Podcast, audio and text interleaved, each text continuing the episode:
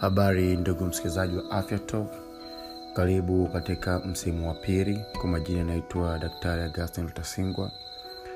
Huu uh, msimu wa pili ukiwa ni msimu ambao umeanza hivi karibuni ambako katika siku za wiki jumatatu mpaka jumaa tunakuwa na wataalamu mbalimbali wa afya tukizungumza na kujadili mambo mbalimbali mbali ya afya na namna kukabiliana na mambo haya ya kiafya matatizo mbalimbali kujua magonjwa na kujifunza na kuweza pia kuelimishana kwa namna moja au nyingine. Uh, katika siku ya leo katika segmenti ya weekend salama ambako napenda kuzungumza uh, kuhusu jambo la tatizo la kutapika damu. Uh, hivi karibuni tulisikia taarifa kwamba kuna baadhi ya watu watapika damu na kadhalika na wakasema kwamba inawezekana ni ugonjwa ambao la asha nadhani tu uh, kama ambavyo serikali za kutoa ufafanuzi mbeleni ni masuala tu ya kutokuelewana. Kwa hiyo ni vyema uh, tukakaa nikaona ni vyema nikae niweze kuzungumza kuhusu tatizo kutapika damu na nini cha kufanya pale mtu unapotapika damu na namna gani ya kuwai na kuweza kupata msaada. Uh, kwanza kabisa tufahamu kwamba kutapika damu sio ugonjwa uh, bali kutapika damu ni dalili ya ugonjwa. Kwa hiyo unapokuwa unatapika damu inaonyesha kwamba una tatizo fulani ambalo litakuwa unalo la kiafya ndio maana umeweza uh, kupata shida ya kutapika damu. Na kutapika damu kunaweza pia ukatokea kwa aina mbili. Uh, unaweza ukawa mtu unapoteza damu ndani ya mwili ukaitapika ikaonekana. Lakini saa nyingine unaweza usitapike bado ukapata choo ambacho kinakuwa ni cheusi uh, kama lami au pia unaweza pia ukapata hata choo kile ambacho uh, kina damu bado mbichi. Ikionyesha kwamba unavuja damu uh, katika mfumo wa njia ya chakula ya chini kabisa na nje ya mwili kabla nja kutokea. Uh, swala damu ni jambo la hatari na ni kweli linaweza ikapoteza maisha kama mtu utakosa msaada. Uh, na hususan kinachotokea ni kwamba kama unatapika damu nyingi sana mwili unaenda kwenye shock na kwa sababu ya kupoteza kiwango kikubwa hiki cha, cha damu uh, tunaweza ukaita hypovolemic kwa kitaalam kwa hiyo mtu unampata shida hii uh, na ukikosa usaidizi ukikosa kuongezewa damu au kukosa kuongezewa maji uh, ni sasana wale watu ambao wanafariki baada ya kupata ajali wanakuwa wamevuja damu muda mrefu. Kwa hiyo haitofautiani sana uh, mwili unaenda kwenye shock uh, baadhi ya organs zinashindwa kufanya kazi na ndivyo ambavyo mtu anaweza akapoteza maisha. Uh, kwa hiyo sababu au viashiria ambavyo unaweza ukavipata baada ya kutapika damu mojawapo ni kuumwa na kichwa kusia kizunguzungu unaweza ukashindwa hata kupumua vizuri. Hii ni kwa sababu mwili wako unapata kitu choitwa anemia kupungukiwa kwa damu pale na mzunguko wa oksijeni mwilini unakuwa umepungua. Unaweza pia ukapata maumivu ya kifua hata ya tumbo huko hapo. Na katika kufika kwenye hii shok nashindwa kujua kiswahili ni hitaji ni kwamba baada ya kupoteza damu baada ya kupika damu nyingi uh, uwezo wa, wa kani damu kusukuma kwenye mwili unaweza ikapungua unaweza ukashindwa hata kupata mkojo na mambo kama hayo na pia kupoteza fahamu. Kwa hiyo tuangalie sasa je kipi ni sababu kubwa ya watu kutapika damu? Jambo la kwanza kabisa ambalo linasababisha au jambo kubwa kabisa ni ugonjwa wa vya tumbo. Na wako watu ambao wanakuwa na vidonda vya tumbo ambao hawajijui hawajawai kutibiwa uh, wanakuja kugundulika mara ya kwanza bara baada ya kutapika damu. Kwa wanapotapika damu akija hospitalini ukiangalia unakuta he bwana uko na vidonda vya tumbo. Kwa kinachotokea ni kwamba vile vidonda vya tumbo vina uwezo wa kuchanika au pia vikachana mishipa ya damu ambayo ipo tumboni na ipo kwenye njia ya, ya, ya, ya, ya, tunaita chubu ile osofagas ambayo inaosha chakula kutoka mdomo tumboni. Inaweza pia ikachanika na inapochanika damu inaweza ikavia ikaingia tumboni na baadaye mtu anaweza akaitapika ile damu. Kwa hiyo watu wengi sana ambao wanapata shida ya kutapika damu mara nyingi wanakuwa wametokana na historia hii ya vidonda vya tumbo. Na wengi wanakuwa bahati mbaya walikuwa hawajijui kuwa hawapo kwenye matibabu yoyote. Na hii ndio inaleta shida kubwa na changamoto kubwa kwa sababu mtu anakuwa ajijui na mpaka siku akija kutapika damu ndo atakuja kujulikana kwamba huyu jamaa alikuwa anaugua vidonda vya na pia hii inaweza kuhusanishwa na matumizi ya muda mrefu ya dawa za maumivu. Hizi ambazo tunazita kitaalam uh,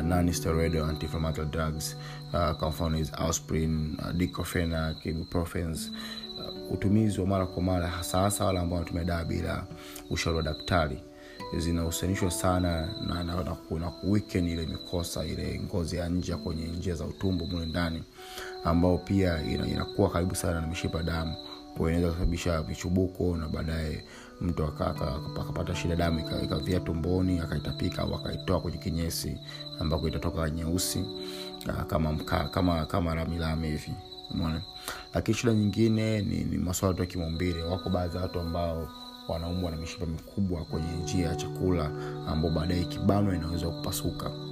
Kwa hiyo hii shida inatokea kwa wako watu wanapata shida hiyo. Kwa hiyo kutapika damu kuna kuna kuna mambo mengi sana. Mojawapo lishazungumza hapo vidole vya tumbo matumizi ya dawa lakini pia hata ile kuzaliwa. Mtu anaweza kazaliwa na mishipa mikubwa ambao baadaye inaweza ikabanwa kwenye kola chakula kwenye esophagus kola chakula na ikapasuka na ikaleta shida.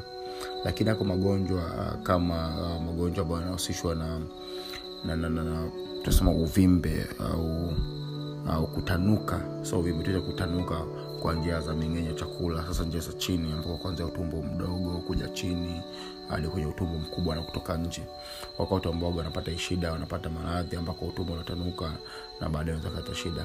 Lakini pia um, saratani. Uh, moja dalili pia ya, ya watu kuwa na saratani ya sasa hizi za njia ya mmeng'enyo chakula aidha ni kwenye koo um, tumboni na kadhalika. Moja hapo ni damu. Mtu akatapika damu au akaalisha damu au akatoa damu mboni kama mkaa. Kwa hiyo ukiangalia hii shida la kutapika damu nilivyosema uh, mwanzoni kwamba hii ni dalili. Kwa hiyo ni jambo la kuwa nalo makini sana um, lakini pia ziko shida za mtu kupata uh, choo kikavu. Mtu anapata choo kikavu ila hii itasababisha kutapika damu itasababisha kupoteza damu kwa njia ya, ya, ya kubwa. Uh, choo kikavu ambacho iza ikapasua ile uh, baadhi ya mishipa kwenye kwenye kwenye njia ya, ya, ya tumbo mkubwa na baadaye ikasababisha mtu akapoteza damu. Kwa hiyo matatizo ni mengi sana unaweza ukayaona. Lakini sasa nini cha kufanya unapopata shida ya kutapika damu? Kwanza kabisa ukitapika damu hata kama ni mara moja hata kama ni kidogo ikijumuisha kutapika damu kutoa damu kuna damu kwenye kinyesi au hata uh, ukitoa damu puani ni vyema sana usikae nyumbani. Uwai haraka iwezekanavyo kwenye kituo chake cha karibu na wao kama watashindwa kuwa na, na, na, kadhalika watapeka kwenye kituo cha mbele zaidi. Kuna kuna hilo. Lakini usikae nyumbani. Wako watu ambao nasema ah, nimetapika kidogo tu ni kawaida yangu. Mona na haji nyumbani. Wanakujaga wagonjwa hapa.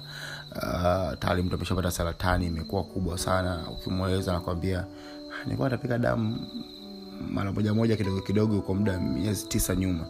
Kwa hiyo unaona shida ilivyotokea kwamba wengi vitu vya kawaida. Hapana swala kutapika damu sio ya kawaida ni damu. Kile ambacho kwa haraka sana ukitatue. Kwa unapopata hii shida umetapika damu ume- umeharisha damu umetoa damu kwenye njia ja kubwa au hata puani au hata umekoa damu. Jambo la kwanza kabisa ni kuwahi kwenye kituo cha, cha, cha, cha kutolea huduma za afya. Aidha ni zahanati ni kituo cha afya ni hospitali uko karibu nao. Fika hapo mara moja uweze kutana na wahudumu wa afya uweze kueleza hii itakusaidia sana uh, yako mengi ambayo unaweza ukafanya lakini mojawapo ni kupunguza matumizi ya dawa ambazo haujashiwa na daktari. Kidogo tu kichwa umeza dawa umefanya hivi. Uh, sasa hizi dawa mtu anameza dawa kali mtu anameza hizi uh, madiklopa hizi anameza madawa makali makali ambayo hatajashauriwa na daktari bado. Kwa hiyo sio dawa nyingi sio vizuri kupendea hizi dawa kumeza mara kwa mara bila kuwa na au kisababishi cha kitaalam ambacho kinafanya meza hizi dawa kwa hiyo chunga sana matumizi ya dawa kufika haraka mapema hospitalini hizi ni, ni njia ambazo zikasaidia sana kupunguza tatizo. Uh, cha msingi pia ni kuangalia pia matumizi ya, ya, ya, ya, ya, ya maisha maendeleza maisha. Um, utumiaji pia wa pombe kali unaweza ukaleta shida baadaye na kadhalika. Kwa hiyo ni kuishi maisha ambayo ni salama uh, ku, ku, kuangalia aina ya chakula pia um, na pia kuwa na tabia ya kuangalia afya mara kwa mara walau mara kwa mwaka au mara kila baada ya miaka miwili ufanye chekup ya mwili kama kuna shida yote kiafya uweze kuiangalia kwa sababu matibabu mengi sana yana, yana chansi kubwa ya kupona pale ambako yamegundulika mapema kuliko mtu anakuja tayari tatizo lishakuwa kubwa. Uh, tatizo hili la, la, la, ku, la, la kutapika damu uh, limeongelewa tu hivi karibuni baada ya hizi uh, stofahamu za uh, kata ifunya huko chunya.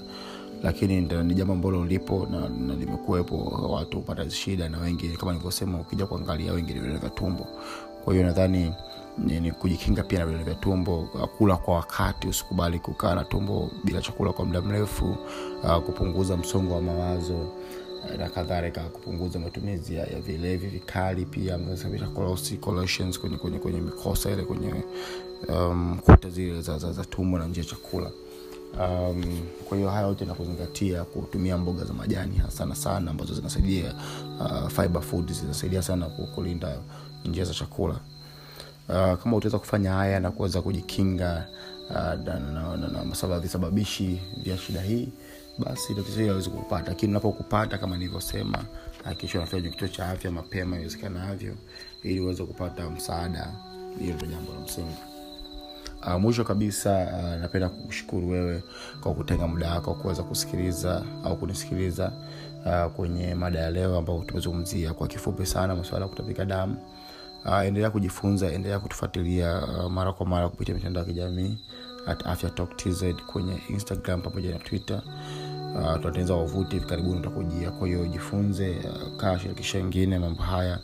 Tambua kwamba afya talk ni kipindi ambacho um, kinakuja kwa njia vipindi vya sauti naita podcast na kinakuja kwako kwa lengo moja tu la kuelimisha jamii na kipindi ambacho hakifungamani na upande wote ule kwa tujifunze na, na tuweze kusaidia wengine. Um, uh, kwa kumalizia tu labda uh, tuende kukumbushana kuhusu tadhari ya uh, shida hii ya uviko au ugonjwa wa virusi vya ukimwi ambayo bado ipo na imekuwepo kwa muda mrefu duniani na inaendelea kusumbua duniani. Kwa hiyo sisi ni sehemu ya dunia ni vyema pia kuwa makini na kuendelea kufanya shughuli zetu kila siku lakini kuchukua tahadhari kujitahidi kupunguza misongamano isiyo lazima kutumia barakoa pale ambako inabidi sasa unapokuwa umechanganyikana upo kwenye sehemu zenye riski pia sio mbaya ukatumia. Uh, ni vyema zaidi sana kuchukua kinga. Kinga ni bora kuliko tiba. Kunawa mikono mara kwa mara na kuwa na ile um, tunasema health practice uh, kuishi vizuri kutumia uh, vyakula vya asili uh, vyakula vyetu tangawizi nini kunywa chai yenye spice na kadhalika uh, kufanya mazoezi. Hii inatusaidia itatusaidia sana. Kwa hiyo tuende kuchukua tahadhari tuende kujikinga tuende kuwakinga wenzetu tuende kukinga wengine. Uh, mwisho kabisa nikukumbushe tu kwamba uh, togo itakuwa inaendelea katika siku za wiki jumatatu mpaka ijumaa uh, kila siku jioni kulingana na nafasi ambazo zitakuwepo ili tuweze kuelimishana.